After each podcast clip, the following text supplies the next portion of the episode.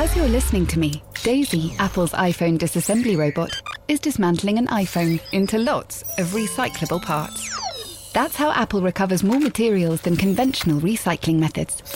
Thanks, Daisy. There's more to iPhone.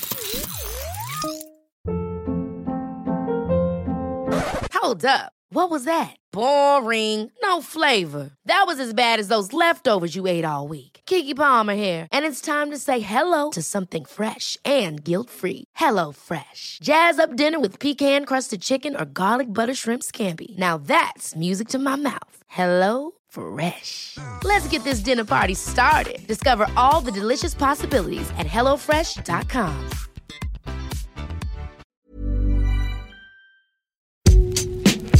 Hello, welcome to the Game Podcast from The Times. I'm Hugh Woozencroft, and it's the morning after a glorious moment. Football fans trickled into Stadia once again as we took a small step towards normality in football. Uh, Olivier Giroud reminded us why he's the best squad player of all time. We won't mention Manchester United, but you can go back to episode one of this season for our views on them. And new entry rules for young players after Brexit. Is this going to be good or bad news for English football? To help me discuss it all, Tom Roddy, Gregor Robertson, and Alyson Rudd. How are you doing, guys? Hi, Hugh. Hello. Hi, Hugh. Nice to see you again, Hugh.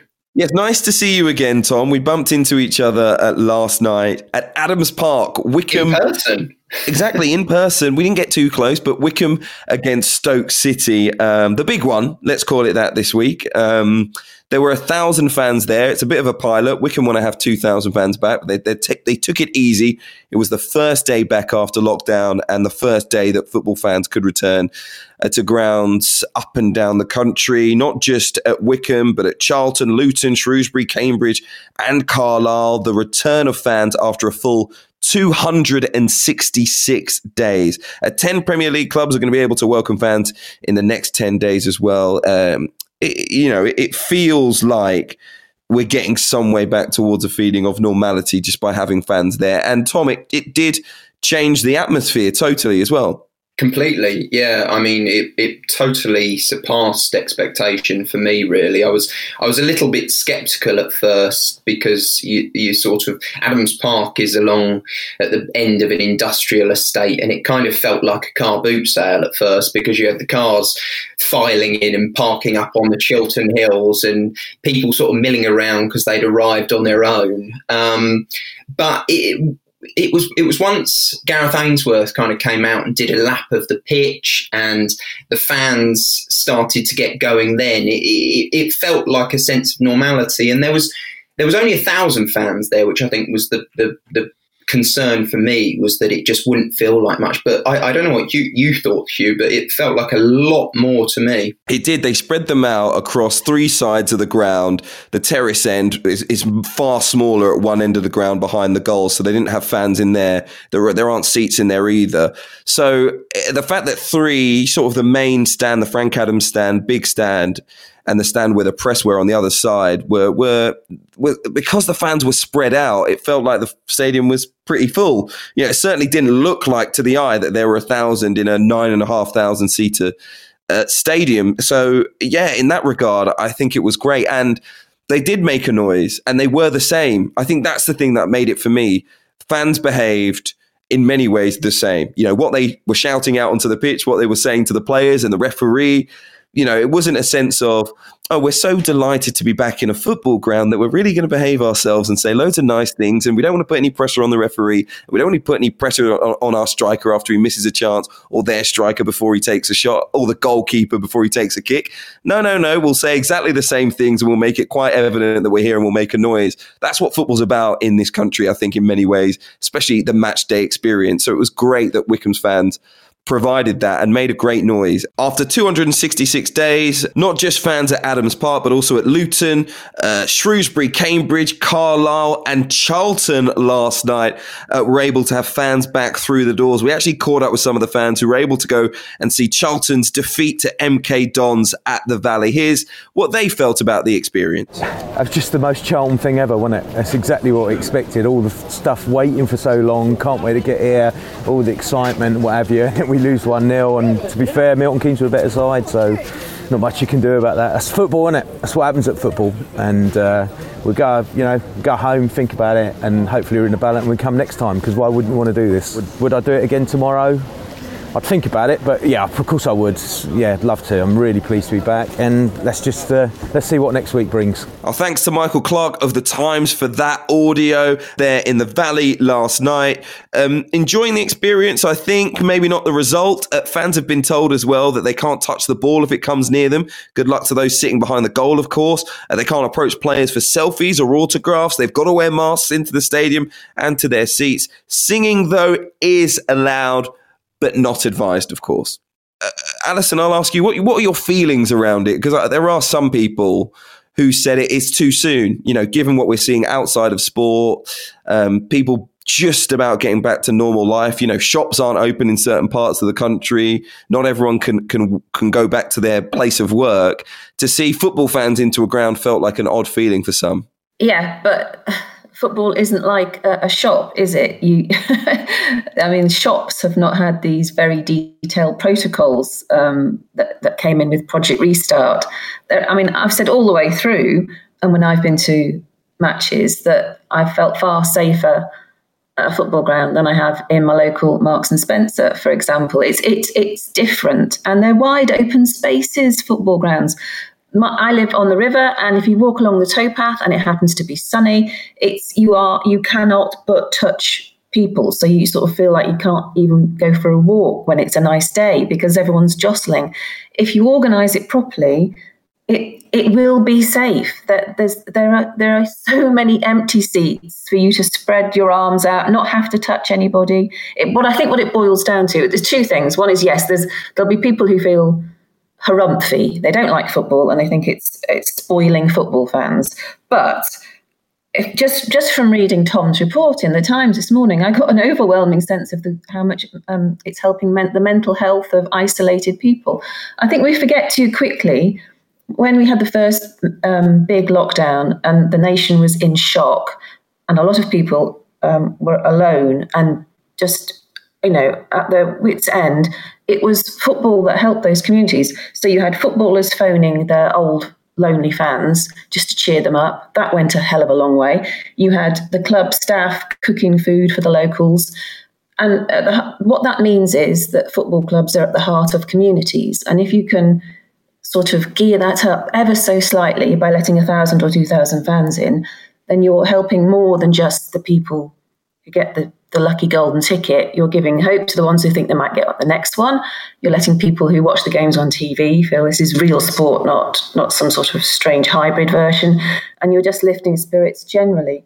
Um, so I I would say to the harumphers, it's not it's not it's not like it's uh, an unfair situation as it might have been for a restaurant, your local restaurant they're just completely different. And in fact, it was completely illogical to wait so long, given how well football um, got its act together to cope with the pandemic. The Wycombe fans last night didn't get the one thing they desired, which was a home goal. Um, They've been told, all fans, to stay socially distant during goal celebrations. I'm not sure how long that's going to last. Um, Gregor, but it is, it is sort of important that people do stay diligent if they are given the opportunity to go into a ground. Yeah, I mean, I, I think all the. I did a piece with the Luton Town uh, chief executive, Gary Sweet, in the build up to this kind of the return of fans, and, and they were describing the people who've been invited as ambassadors. They're, you know, you, you guys have got to. You've got to show the way for everyone else. You've got to, you know, do the right thing and, and not mess around with this. And I don't think we can underestimate uh, how much work has gone into this too. It's not just like, you know, uh, uh, the, the contrast between shops being shut and 2,000 fans. It was actually, although the government said you could be 2,000 fans, they still had to go through, jump through so many loops to to be allowed those uh, to have any fans back. You know, Luton, for example, could have had 2,000 by the, the tier system, the government guideline, but they only had 1,000 for a, a, because it was a test event. And know, I spoke to they, they hired somebody something called an automation and technology manager. Luton did, who models where place where people come from. So they even the, the thousand people they invited, they made sure that they came from different postcodes so that they weren't all travelling from the same place or using the same public transport and things. There's a lot of detail going into this and a lot of thought. Um, and I think, you know, as we say, it's the first step, and hopefully, um, hopefully, we'll see more and more fans, and we might even have some semblance of normality by the end of the season. We just cannot fail to mention, um, give a shout out to Lee Bowyer, who said the fans who went to the Valley were miserable and quiet. I mean, you, you, couldn't, you, you, couldn't, you couldn't make that up, could you? Everyone's painted this as, as fairy tale stuff, and only only people who really love their club will turn up. And um, at Charlton, they turned up and said, "You're rubbish." I was listening to the radio on the way home from Adams Park last night, and a Charlton fan did call up and say, um, you know, he was on the phone actually to talk about. Um, to, t- to talk about the experience of being back at the ground, but they did ask him a question on the result and, and what had happened towards the end of the game. And he said, I'd already left. And they said, What do you mean? And he said, Well, we were playing so badly. He said, It's the worst performance I've seen in 11 years. And they said, You haven't watched the game for eight months. And he said, It doesn't matter. And they said, To be honest, that's the great thing. Normality is definitely coming back if fans are walking out early, even though they haven't seen a game for that long as well. So there you go. Um, 40 weeks, four days, I think um, fans outside of grounds, and they are back. Um, let's talk about some of the other football action this week. It wasn't just uh, in the EFL, the Champions League as well. It's European week. We saw a fantastic performance from Olivier Giroud, the Frenchman up front for Chelsea. He's pretty much their third choice forward at the moment. He scored all four goals, a perfect hat trick. He got himself a penalty as the uh, icing on the cake as well in their win over Sevilla. At 34 years old, he's the oldest player to score a European Cup hat trick since Ferenc Puskas for Real Madrid in September 1965. So he's amongst great, great company. He's an elegant, strong forward. We know he's got finesse. He's got poise in front of goal. Maybe he doesn't have the speed he had in his younger years, but he seems so comfortable being a bit part player at Chelsea, which is strange for all of us because his talents are so obvious. Alyson, there's part of me that thinks this is quite a lovely thing, though. Uh, I would dispute that he's happy being a bit part player. I have covered a lot. I, I, sometimes feel like I'm an Olivier Giroud reporter. I've sort of been there for, for most of his big moments. I, I, I, I, was um, starting with his last game for Arsenal, which was against Swansea. And at that point, Arsene Wenger, it was really emotional. It felt very strange. And it also felt deeply illogical. That all the fans loved him it was clear that Wenger loved him and that Giroud would have liked to have stayed, but they just couldn't sort of guarantee that he would be a, a non-bit part player. So he he left, and Chelsea and oh, rewind also. His I was I, I, did I covered a lot of France at uh, the Russia World Cup and saw how. Well, I just saw how they would not have won the World Cup, but for Olivier Giroud. I mean, that is one hell of an accolade, isn't it? And then with Chelsea, I did a lot of Chelsea in Europe, and it seemed to be, oh, if it's Europa League, oh, we'll let we'll let Olivier play, and he, you know, he ended up being their top scorer when they in the competition when they won the Europa League, um, but it still didn't translate into him getting enough time. Uh, as sort of like a first team first team player for, for, for the club. And, and when he was put up by uh, the club for the media, we would always ask him, you know, are you thinking of leaving? Um, what, what, will it take to make you stay? Do you, are you happy being a sub? And he he always said, I am deeply unhappy about being a substitute, and I hope that by working hard, by continuing to put the team first, by showing what I've got on the pitch and in training, I will become a first choice player. And that hasn't actually happened. So I don't think he's happy being it. I think what he is is probably the consummate professional in that he doesn't, when he's out there, he does not sulk. When he has to come off the bench, he doesn't sort of lounge around and when he starts, he can have the sort of impact that he did against Seville. I mean, he's he's he's phenomenal, and he does he does everything. So he's a beautiful finisher, but he's also can be incredibly unselfish as well, like he is for France. And um, last last night, you could see once he was sort of thinking, I'm, I'm in the zone here. He was also also not just trying to score loads and loads of goals. He was thinking about um, the movement of other players and trying to set things up and set other moves in motion. So he's a bit of a god, really. And I have, I mean, I don't know what I don't know. I don't know what Frank's going to do about it. But in a way, um, Olivier Giroud is his own worst enemy because he says one thing and he does another. I, I think for a number of reasons, Olivier Giroud is getting better with age, but I'm not sure you can be overjoyed about being in that position unless I think it's you're 34 years old, you enjoy living in London. Um, he's had the opportunity to move before. I think it was Tottenham Hotspur, and I think for, for a number of reasons it didn't it didn't happen. But it would have been another London club, and it probably would have been another backup role. Um, he, you know, he's a player I'm sure could contribute at clubs all over Europe still at 34 years old. Um, but but I also think if he played more regularly, we might not see him play as well because at that age, you know, it's a different stress on you to play two or three games a week. So I, I don't know. I, look, it's great to see him in full flow when he's at it.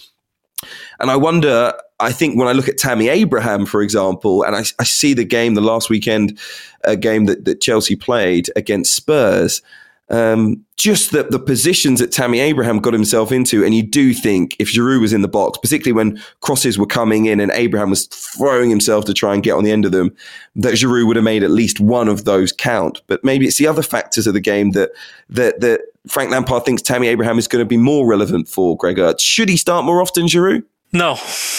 I, I, I have a slightly different view. Look, I think Giroud is a great player, really good, like brilliant, as I say, brilliant professional. Um, he's won the World Cup. I, I, that still baffles me somehow because uh, I don't I don't think he's in the in the elite bracket of strikers personally. And I think the reason he's there is a reason why he's always the bit part player. You know, there was a few years at Arsenal he wasn't, but even when he was at Arsenal and he was leading the line on a regular basis, the truth is they were looking for for an upgrade so he could so he could be back to being on the bench. He's never the striker that a club thinks he's our, our number nine, or the guy who's leading the line for us. He, he never has been in the Premier League, really. So I, I think I think he's got he's, he's there are players that have this kind of niche that have that their careers go down this path. They they are you know they're an excellent player to be able to call upon to either to start a, a few games to bring on. He's got a good kind of goals per minute ratio, um, but he's a sub. He's at that level, that elite bracket of clubs. He's a sub. Is and he better than Tammy Abraham? I think you know that's a hard thing to tell at this moment in time. That Tammy Abraham's very young, and I, I think with you know if you look at talking about those incidents against uh, against Spurs, you know Tammy Abraham is I'd say one of his is not his strongest part of his game is is in the air, and a lot of those balls are whipped in. And you're right, his timing's not great. Giroud's very good in the air, but let's also remember that he came on and fluffed a golden opportunity to win the game for them. So he's, you know, everything's coloured by the fact that he just scored four goals. And with this, there's also a reason why this conversation comes up at least once a year. He, you know, last season I think he played, he made five sub appearances until February in the Premier League. You know, he, there's a reason why that happened, and there's a reason why the year before he started seven games in the Premier League. He's not a player in that top bracket of clubs in England who leads the line. He might, you know, he might come in and have a good run of form. Um, he's someone who, as Alyson said, they called, they they leaned upon him in the in the Europa League heavily. But these teams play in the Europa League; they play the reserves until the quarter final. Yeah, he scored a lot of goals and he did very did very well. So look, uh, there are a lot of things. I even think his record for France needs a bit more scrutiny. He, half of the goals were scored in friendlies. Um, he scored one, one, goal in two World you Cups. Be, you won't be he saying that about Cristiano Ronaldo, will you? Uh, look, he, he, no, undoubtedly in the World Cup, he was a huge part of France's victory. He stretched the play, he made space for Mbappe, he linked up brilliantly. But his record for France in tournaments isn't isn't overwhelming. So I, I, again, I'll come back. Last season, I said something daft about him and said that he was, you know, in another life, you could could have been a champion strike, championship striker. What I meant by that is, he could easily have played for clubs a rung or two down the ladder and been a regular, and being a starter, and being the player who leads the line for them. But he's not been a player to do that for Chelsea, or really consistently for Arsenal. Bit, I, think, I think Greg, I think Gregor I think Gregor has been cuckolded by a man called Olivier at some point in his life. this is ridiculous.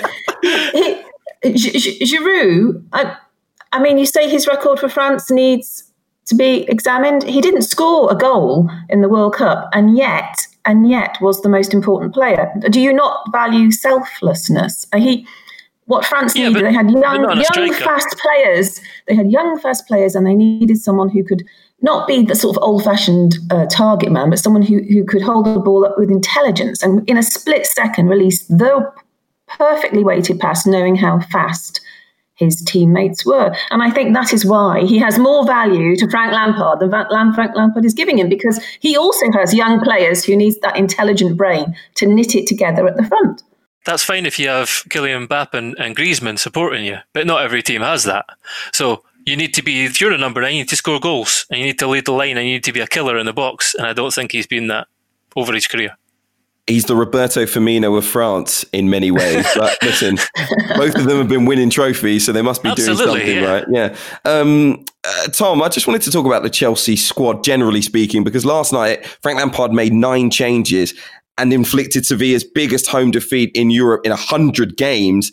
Azpilicueta, Christensen, Rudiger, Emerson, Jorginho, Havertz, Pulisic, uh, Hudson Odoi, and of course Giroud, uh, Gilmour, and Tamori amongst the subs. I mean, they showed last night that there is some depth there at Chelsea, and it could take them all the way, possibly in the Premier League, maybe even in Europe too. What do you make of their chances? Yeah, I mean, I actually think it, it connects with um, with Giroud in a way, in that it, it, it's a it's part of modern football in in which you don't need to be um, a number a first pick striker. We, we don't necessarily have that anymore. And in this season of all seasons, I mean, it feels like Giroud's been at Chelsea for about five years. The amount of times we hear stories of him wanting to leave because of not being the first choice.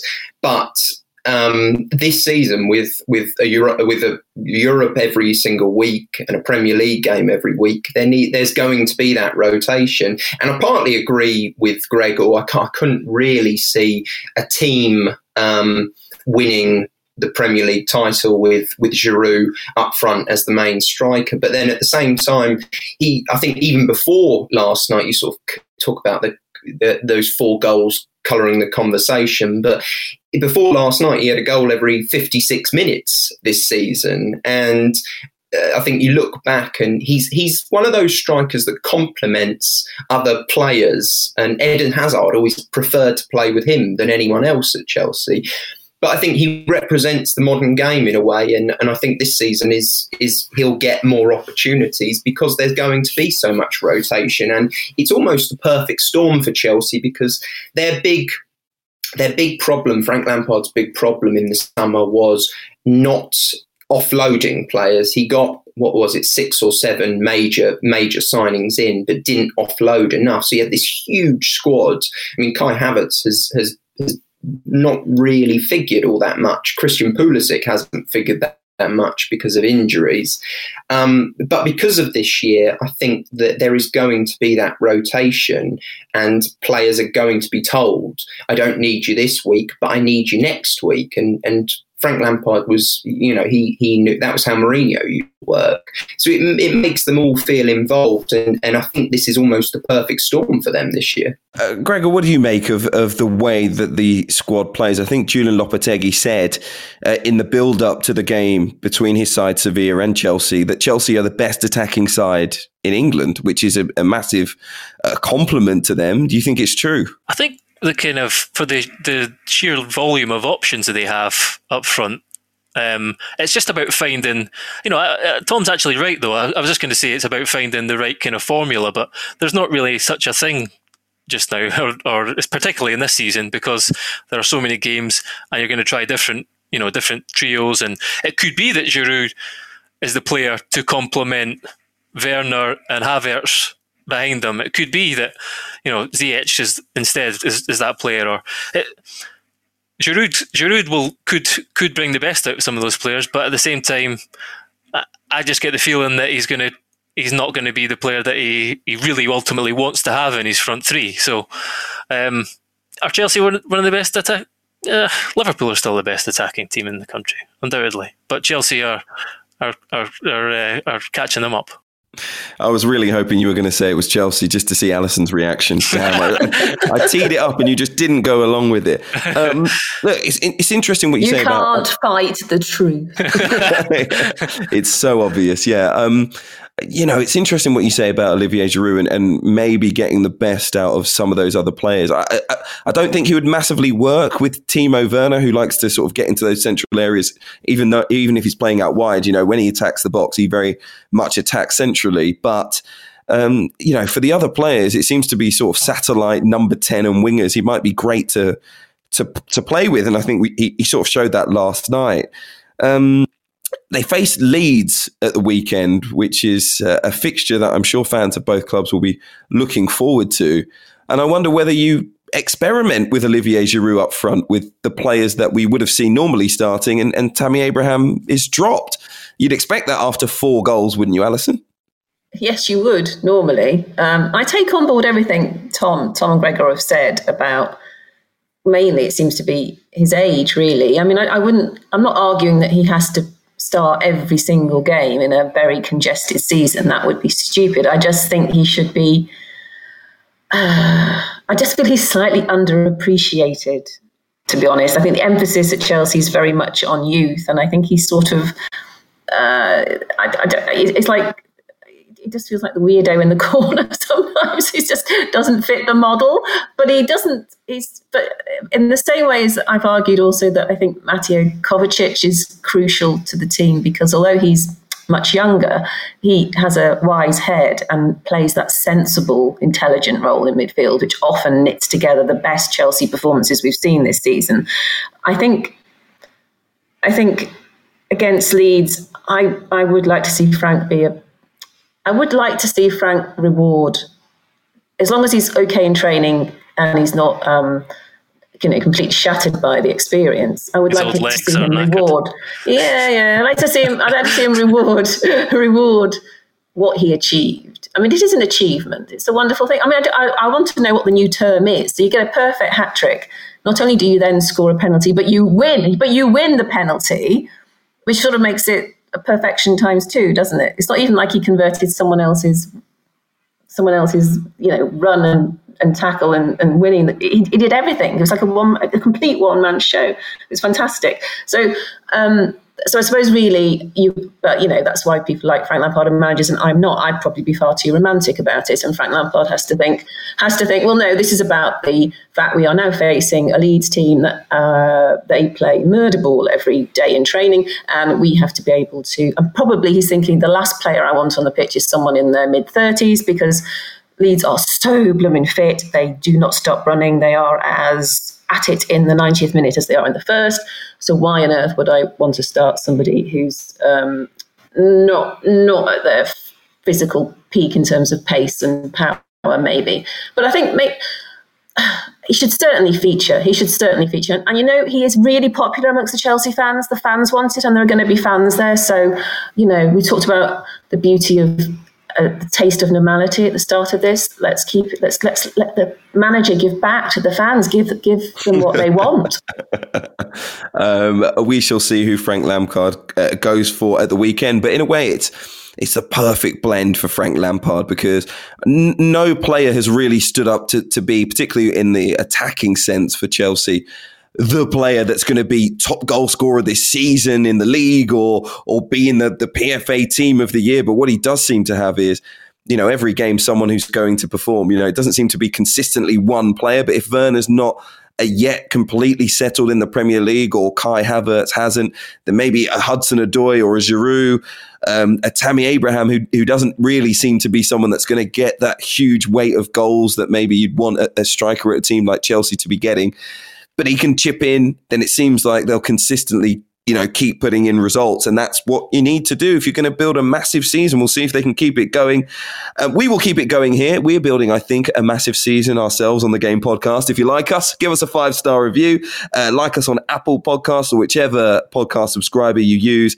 Make sure you subscribe. You won't miss the next episode you can go online and subscribe to the Times and the Sunday Times, and you will get one month free at the moment as well. So search thetimes.co.uk forward slash the game for more of us. VoiceOver describes what's happening on your iPhone screen VoiceOver on, settings, so you can navigate it just by listening. books, contacts, calendar, double tap to open.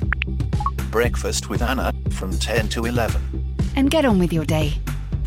Accessibility. There's more to iPhone. It's that time of the year. Your vacation is coming up. You can already hear the beach waves, feel the warm breeze, relax, and think about work. You really, really want it all to work out while you're away. Monday.com gives you and the team that peace of mind. When all work is on one platform and everyone's in sync, things just flow wherever you are. Tap the banner to go to Monday.com.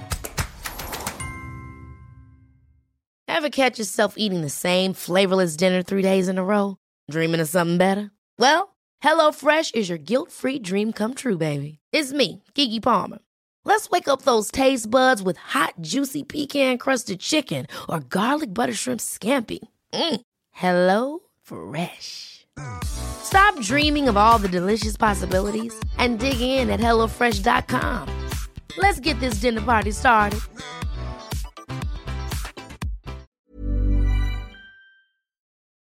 You're listening to the Game Podcast. Hugh Woozencroft, Tom Roddy, Gregor Robertson, and Alyson Rudd with you this Thursday morning. And some interesting news uh, for us to discuss this week. Uh, the Football Association announcing what's been described as a radical post Brexit shake-up. Uh, it's been signed up to by the EFL and the Premier League, of course, all to do with transfers, foreign transfers to be exact. There will be a points based system. We've heard that a lot from December the 31st. Uh, points will be awarded for senior and youth international appearances club appearances, and the pedigree of the selling club. The big rule, though, clubs will not be able to sign overseas players under the age of 18. Signing of 18 to 21 year olds will be limited to three in January and a total of six per season. The Premier League chief executive Richard Masters says the system means that Brexit should not harm the success of the Premier League or the prospect of England's teams. Um, I think this is a bit of a ruse because I know that there was a, a, proposed increase to the quota, the number of players, homegrown players in squads in the Premier League was spoken about as an option. That clearly seems like it's not going to be the thing taken up. But the ability to, to sorry, rather the non-ability to sign players before the age of 18.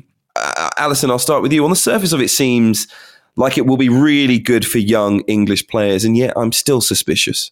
I don't blame you. Um, well, first of all, I have to say I hate all this. I hate all. I hate restrictions. I hate quota systems. I hate Brexit. Okay, let's get that on the table. um, but it's it's going to happen. Um, I hope something good could, could could come of it. For example, there are far too many young players in the academies at the moment.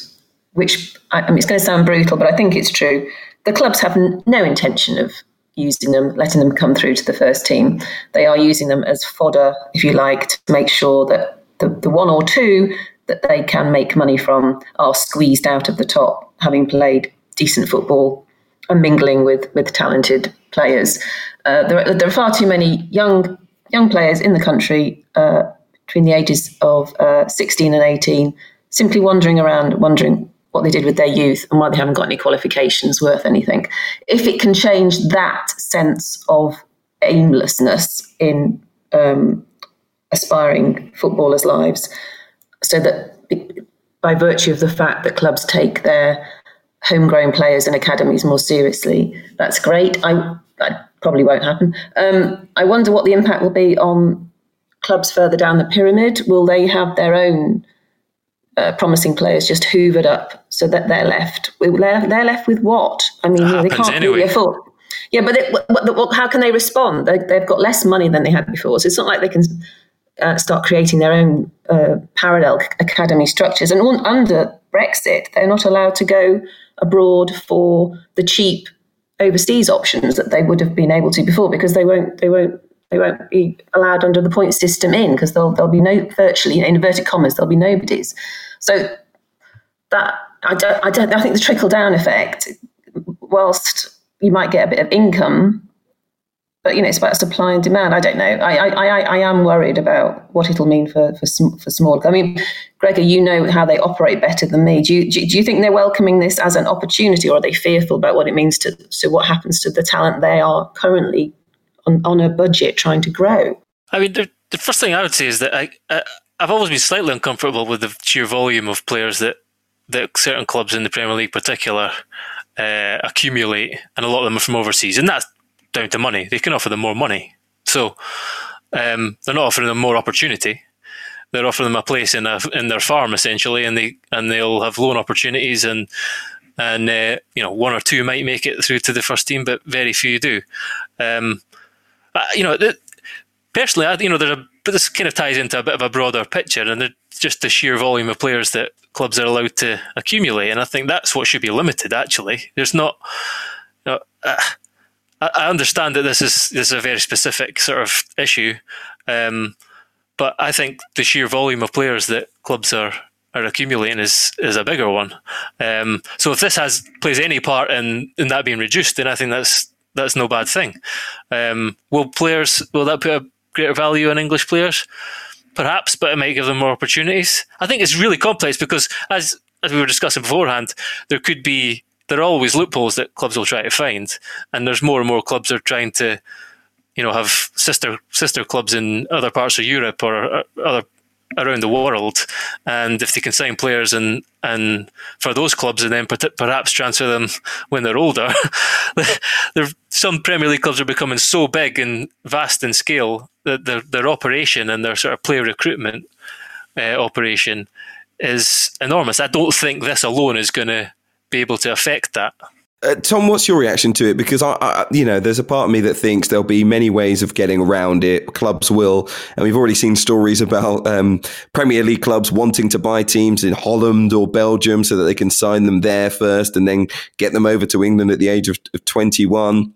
But there's a part of me, and I'm not really you know, someone that would, you know, I wouldn't hang an England flag outside my house, let's call it that. But the reality of the situation is there's part of me that says it's English football, it's fans' money, mainly from England in terms of people who go on a match day, for example. It's it's kids from the local area that will be able to be in the academy and improve their football, and it's a huge resource. You know, academies at Premier League clubs. I'd rather see that go into players who could possibly play for England than ones that would be playing for Brazil or Argentina or Cameroon or whoever. Um, and, and, in that regard, I think it's positive news. Uh, like I say, I'm still a little bit suspicious that there will be massive loopholes, but on the face of it, why would I want? And this is a, a point that I made yesterday. I think this isn't really about top players because it seems like, given you know sort of the requirements here, top players will probably be able to sign regardless of their their age group. Really, in terms of um, 18 and above, you know, if you've played a lot of caps for Brazil's under 20s, you're not going to have an issue, it seems. Uh, even if you're 18 years old, you, you should be able to sign for a Premier League club. Um, but I think there were a lot of mediocre players who come over from various parts of the world who were touted at the age of 14. By the age of 17 or 18. They're on a five year deal. They, have got a place in an academy and they're not going to make it. And it's evident they're not going to make it. They're either loaned out um, back to their home country or to, to another club in Europe. And it, it's just evident that we've spent three or four years on a player from another country who wasn't going to make it. At least if it's an English player, they might stay in, in the EFL.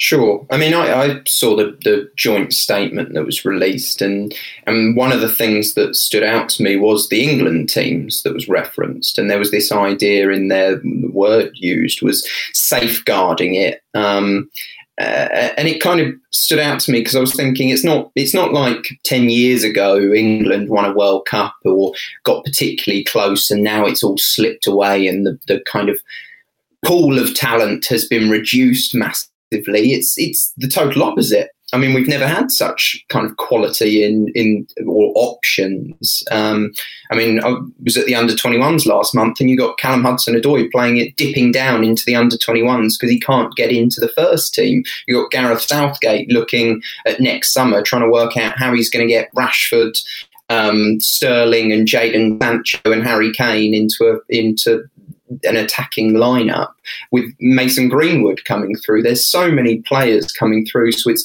it's to me it's the total opposite. And I think the the points based system um, seems very bizarre to me because I don't really understand how the the club you're at can impact whether you can come over here. And play. I mean, would would Erling Haaland, when he was 17 and uh, in in playing in in Norway um, for Molde, would would he not be able to come here because of that club? Whereas a, a worse off player at say Bayern Munich be able to come over, it, it doesn't make any any sense to me a few big names that probably wouldn't have been in the Premier League at the stage they came into the Premier League. Uh, Hector Bellerin from uh, Barcelona to Arsenal. Paul Pogba at 16, I think, left Le Havre to come to Manchester United. Eric Garcia at Manchester City from Barcelona as well. Um, some others, Sepp van den Berg at Liverpool, who came from uh, PEC Zwolle, I think that's pronounced, uh, and so many others over the years. You know, Federico Macheda, uh, Nicolas Anelka, a massive one, Fabregas, Barcelona to Arsenal. Um, you know, it will change the ability to get some of the, the top young stars. On the unless, cheap. Oh, well, yeah, on the cheap. That's the reality of it. Arsenal, Arsenal was really probably one of the first that dipped into that found this this market and sort of took player. You know, Fabregas came at what was he, fifteen or sixteen from Barcelona. They got him on the cheap, and then they sold him to Barcelona. So, uh, I, I don't know. I mean, it, it, it works both ways. Now English players are going over to Germany to try and forge a career, and and uh, you know because they see opportunity there. So, uh, I I just I feel that the likelihood is most of the biggest English clubs who have been taking advantage of this and have such vast scouting networks and are signing players at young ages like this will find a loophole, and it probably will mean buying a club, or if they don't already own one in Europe, and you know transferring them when they want them.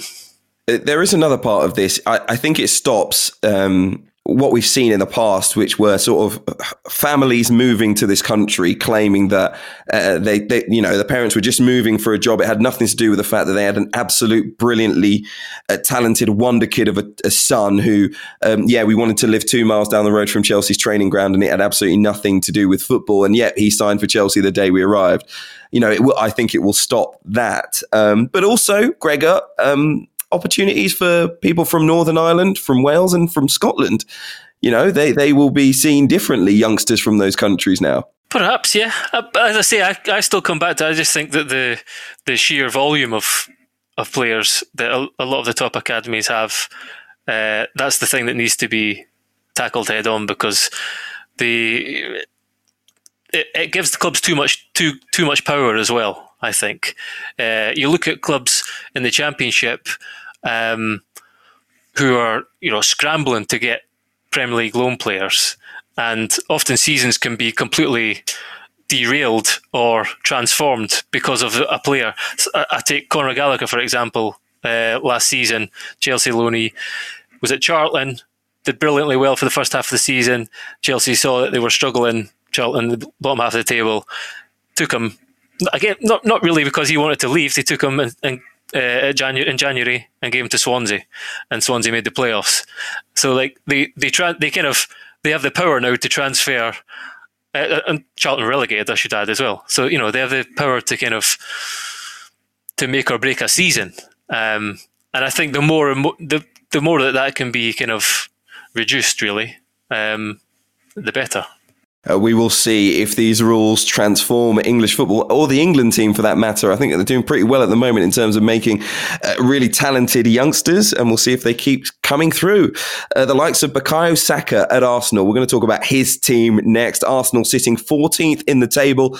They've lost five of their 10 Premier League games, of course, beaten 2 1 by Wolves last weekend. Uh, Mikel Arteta, their manager, says he's not worried about his future. Tom, it's one year since Unai Emery was sacked as Arsenal boss. How much better are Arsenal? How much has changed in your opinion? no, nothing, nothing really. I mean, watch it. Well, it, it, there, a lot had changed, but I think talking at this exact moment, and and I, I was at the Wolves game on Sunday, um, and watching Mikel Arteta on the touchline, he he had that same sort of vacant expression Emery had at the at the end, where it just wasn't working. Um, I mean, it come. It, it, seemed like it was. It it it had come so far, and I mean, this is dramatically the, the perspective of Arsenal has has dramatically lurched in just a month because it was it was the beginning of November. They were winning at United first win there since 2006, first win away to a top six side in five years. Everything was seemed good, um, and then they didn't score a goal until in open play until um, until that Wolves game, which was another defeat. And they that that sense of that defensive responsibility, which he Arteta had seen seemed to have sorted out totally gone. I mean, he t- he always talks about one brain, having one brain, the team moving as one, and and the players think think thought of him as kind of and still think of him as as this guy who there's almost this omniscience about him that he knew how the other teams would would move and attack them and and block that, but it's it's totally disappeared, and and he he's very careful in what he says, Arteta, and on Sunday night, he said that he was worried about Aubameyang, the fact that he's not scoring goals. He's their main goal scorer, and he's not scoring goals. Um, and also, what I found interesting was it was put to him about his job, his position, and whether he was concerned. And he said that when he came into the job, that he always knew he would be sacked or he would leave in some way. Um, but it felt prepared. It felt like something he'd been thinking about. Now, I'm not saying he's on the verge of being sacked or leaving right now, um, but it felt like something that was on his mind in some way. He'll get a long time. I think he's not going to have to worry about his position for uh, for a period of time, but it's evident they're not playing well. They uh, visit the Tottenham Hotspur Stadium on Sunday, the North London Derby. It's going to have 2,000 uh, Spurs fans there as well. Delighted that their side are top of the table at the moment. So it's really not a good one for Arsenal fans if they lose this weekend to see Tottenham Hotspur flying high and their team really in the doldrums at the moment. How worried, Gregor, are you for Arsenal and, and their season? Is this just a poor run of form? I think I think we're seeing a kind of regression to the mean. I think we saw the impact. We saw we saw Arteta's impact. We saw it in their play. We saw it in their their sort of improved defence. We saw it in the FA Cup win. We saw it in the fact that they qualify for Europe. Uh, look, we, we saw the improvement, and I think that probably led us to believe that well, it led some people to believe that the job was a little bit easier than it actually was because the players aren't good enough. It's straightforward. There's been there's been so many years of terrible, terrible recruitment, and I remember after the Brighton game, I said that half the team Brighton game last season they were awful, and I said that half the team had to be emptied, which is kind of Scottish word for showing the door very swiftly, and he, he's done that with Ozil and Guendouzi essentially. And that was because of discipline, and he had a lot of his kind of early early work. I think was about discipline. I mean, this team has to be, you know, they have they have to work hard for the team. There's no, you know, the non-negotiables he describes them and things like that. So the, the, the worry when you see that when you see that fall away and the sort of life draw, you know, draw out of fall out of that. I personally don't think it's the it's the manager. I think if if they're seeing someone who is who is a disciplined coach and wants is expecting more from them, and they're not living up to it, then that's because of the players. If they're not living up to it because they think this guy this guy is asking too much of us, then it's still up, it's still down to the players. I know these are the players he has now, and he's got to get the best from them. Um, you know, have, not having Partey in midfield has been a big a big blow for them. Uh, still are desperate for someone to play. Gabriel looks like a good sign. They still are desperate for someone to play alongside him. Um, and as Tom said, they are not they are not playing like a coherent team anymore. They're not playing with that one brain that he described it. So, you know, but I think personally we're seeing a regression to the mean in these players, and we've seen it so many times over the last few years. So, it, Arteta, Arteta needs time, and he will get time. Where it where it used to be, you know, a choice between changing half your team and changing the manager, the manager always goes. This won't happen this time unless this, unless they're like staring down relegation. He will be given time to form his, to to build his own squad, and I think he deserves that personally. Uh, unless you're Manchester United, where neither the manager or the players go, that's always an option as well. Uh, Alyson, Unai Emery's Villarreal uh, sitting, uh, I think, fourth in La Liga at the moment, third in La Liga at the mm. moment, one defeat in 11 games, um, showing what a quality manager Unai Emery is. Um, uh, but does that suggest that there are bigger problems at Arsenal than the management group? I know Gregor says um, it's it's the group of players as well. But I wonder if something else goes with being Arsenal boss at the moment, whether it is the the cronkies and the arguments between fans. Um, that that's just a massive distraction to to the, the day job. Yes, and yes, and yes. Um, I think Unai Emery came in and would have had to have been uh, just a different different type of personality altogether to to to to, to cope with the post Wenger era. I think it was just the wrong personality. Forget forget his um, his CV and his sort of technical ability as as a coach. It needed someone with a hell of a lot of oomph, and he he didn't have that, and he got completely sidetracked. He allowed the media to sidetrack him as well over the Özil question. So it became a case of everything that was going well or badly with Arsenal was linked to just one player, and you need to have the strength of character as as the manager to say no no no actually you're, you're all on the wrong track. There i'm doing other things here. And it didn't quite work for him. He got sucked into that really rather ridiculous debate. And that was why when um, arteta came in he i think i think he isn't naturally an umphy guy. He's he's um, is cerebral and uh, quietly spoken and very measured. Gregor says, and Tom says he chooses his words carefully, but he's he's he's got a bit of charisma, and he says he said all the right things, and he, he came in a bit like a deity would. Like I've watched. I've watched the universe. I have watched Arsenal, and I know because I love them. I know what they need, and I'm going to put it right. And it was very seductive. Um, it really was. Uh, the, the fans, media, players, I think everyone thought, ooh, this is what we need. But it's not, there is no, there is no, there is no magic in football. The, the managers that we all love with charisma and so on. If you look at if you look at it really, they've got they've got budgets and they've got players or they've inherited great academies.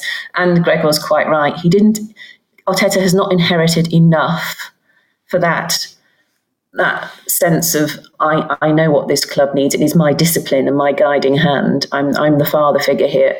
They just don't have enough for that to to work through. I also agree. I don't think he's anywhere close to being sacked. And I think probably when they have their meetings at the club, they love him being in there. I'm sure he's he's he, he exudes a sense of omnipotence and, and knowledge that he can get it right one day. But they're not a club that spend big nor spend well, as in with a pattern that makes sense.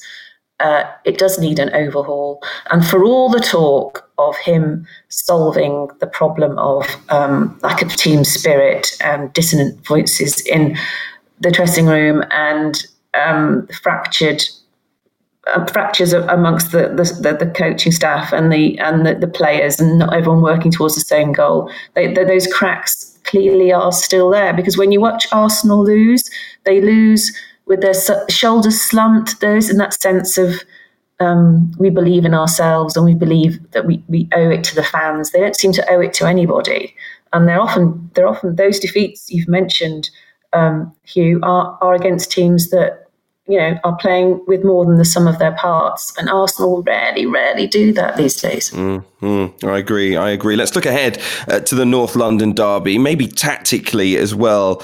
Um, before we talk about Arsenal's tactics, and Gregor, I'll come to you on this. Spurs are going to have to change their approach from the last couple of games in the Premier League as well. They're going to basically have to turn on the tap on their attack because it's been very defensive in the last couple of games. Um, I just wanted to ask you, someone that's played, you know, how easy it is for you to really flick a switch in terms of your approach to a match tactically, you know, because it, it became very obvious that Jose Mourinho wanted to sit in for the last couple of games, try and, and, and nick a goal. He got a couple against Manchester City, didn't get one against Chelsea. But against Arsenal, I'd imagine he wants to go out there and, and win the game comfortably.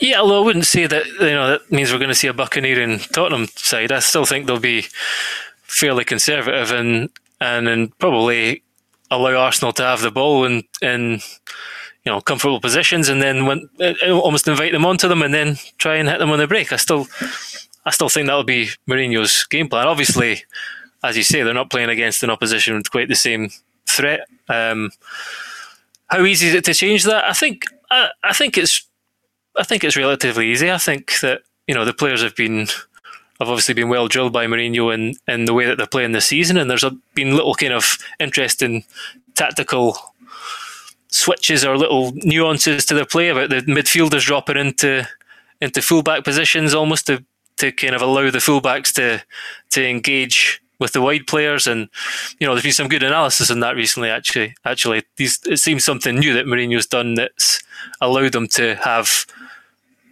uh, Kane and two players staying high up the pitch and not really having that much defensive responsibility. So I think that'll that'll continue to, to be the case. Um, so uh, I, I, look, Tottenham will will go will be slightly more attacking than than they have been in the last two games because they're playing Arsenal. But uh, I still don't expect them to to be playing like Liverpool. Tom, he can't he can't go for a, a board draw again, can he? I don't think he needs to. I think what um, what Gregor said is is right about the, the this new kind of system that really works for him, and I think Højbjerg is is I think he's he is the Mourinho player on the pitch. He's the Ander Herrera that he had at United, where him and Sissoko drop in, and where he would before have his wingers dropping back as these kind of auxiliary fullbacks in a in almost a back six if he needed to. That that doesn't need to happen because Kane's dropping in. So I don't think there's actually going to be a, as much of a dramatic change. It just means they can move up the. They they don't need to be quite as conservative. Um, I think he will feel the need to be more attacking in this game, and and I don't think he'll fear Arsenal as much as he did Chelsea. I think we, we all heard what he said after that game, and and um, and knew the the and knew what what was really going on. Um, but. It, because he saw the threats that they had. Um, with Arsenal, he won't he won't feel that, but he'll recognise it's a North London derby. He'll recognise that this is a, t- a totally different game, and that, that that they need to kind of well totally be at it. But um, I think he'll be confident going into it. It'd be interesting, though, quickly, if, if you know, you said that Kane's a doubt. You know how how we've we've said this already earlier in the season how Kane getting through a full season, particularly a season like this, without one injury, at least one injury, is rare. So it will be interesting to see how he would change it if Kane was not available, not just in this game, but you know going forward too. I'm sure they will have made some plans already for that for that eventuality. And whether Arsenal can handle Tottenham with or without Kane is going to be a big issue. I did suggest earlier this week that they should rest him against Arsenal. They don't need him. You know, I'm just being honest. I'm just being honest. Um, but to get Arsenal season started, a, a kick started, I guess, a win against Tottenham Hotspur away from home in a North London derby. There's no better way, really, for Mikel Arteta to sort of galvanise the fans once again and his group of players. Does anyone see Arsenal getting a win this weekend? No, I don't see them getting a win, nor do I see if they did get a win, it would kickstart their season because that's no? what's what's they've had they've had little little ignition points, haven't they? Little sparks throughout Arteta's reign. And we thought this is it, this is the moment, they're going to kick on from here. And then it all goes a bit flat again. So even if they were to get a freaky a freaky win, and I think it would be a freaky win in, if you just compare the form of the two teams, that's the, that is ultimately the weirdest part about Arsenal is if they, if they did win, it would not kickstart anything. That's what's wrong with them. There's something wrong with their self belief. I think. Uh, the thing is, they've actually, you know, uh, Arteta's had a good record against against the biggest sides, so I don't think it would be that, you know, shell shocking if they if they if they did get a win.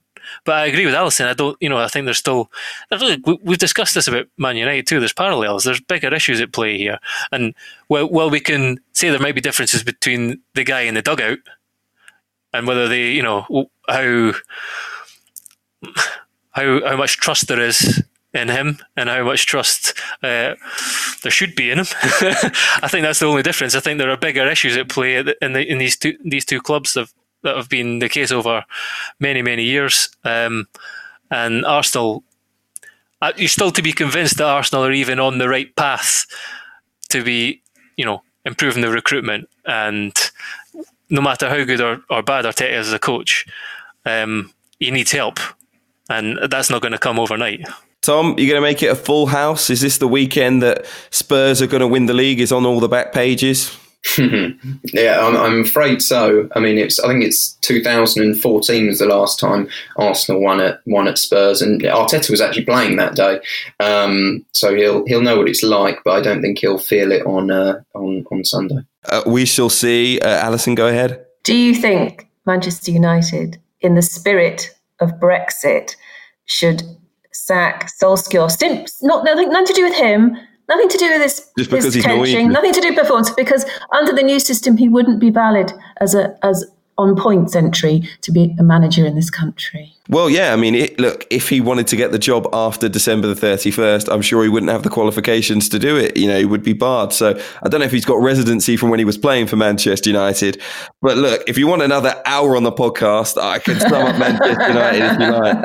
To be frank, not very happy with the result. But as I say to everyone, go back to episode one. You'll hear our full undiluted, just replace whoever they played that week with the word PSG because uh, it's the same old story, maybe with Arsenal and Manchester United, as Gregor says, similarities between both. If they lose to West Ham, though, at the weekend, I can guarantee we'll talk Manchester United on Monday. I'm sure we'll talk David Moyes as well and, and his chances of a new deal uh, at the London Stadium as well, which, by the way, because fans are back this weekend, has suddenly become one of the best places in the country to watch football. So, plenty for us to dissect on Monday. Uh, thank you to uh, Alyson Rudd, Tom Roddy, and Gregor Robertson for being with me, and to you as well. A reminder you can subscribe to The Times and The Sunday Times for more of the latest news from the footballing world. Go online, search thetimes.co.uk forward slash the game, and at the moment, you'll get yourself one month free. We will see you on Monday.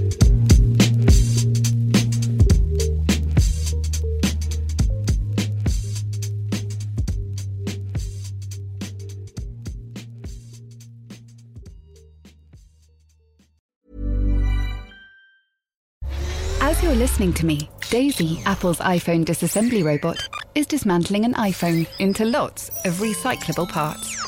That's how Apple recovers more materials than conventional recycling methods. Thanks, Daisy. There's more to iPhone. Ever catch yourself eating the same flavorless dinner three days in a row? Dreaming of something better? Well, HelloFresh is your guilt free dream come true, baby. It's me, Keke Palmer. Let's wake up those taste buds with hot, juicy pecan crusted chicken or garlic butter shrimp scampi. Mm. Hello Fresh. Stop dreaming of all the delicious possibilities and dig in at HelloFresh.com. Let's get this dinner party started.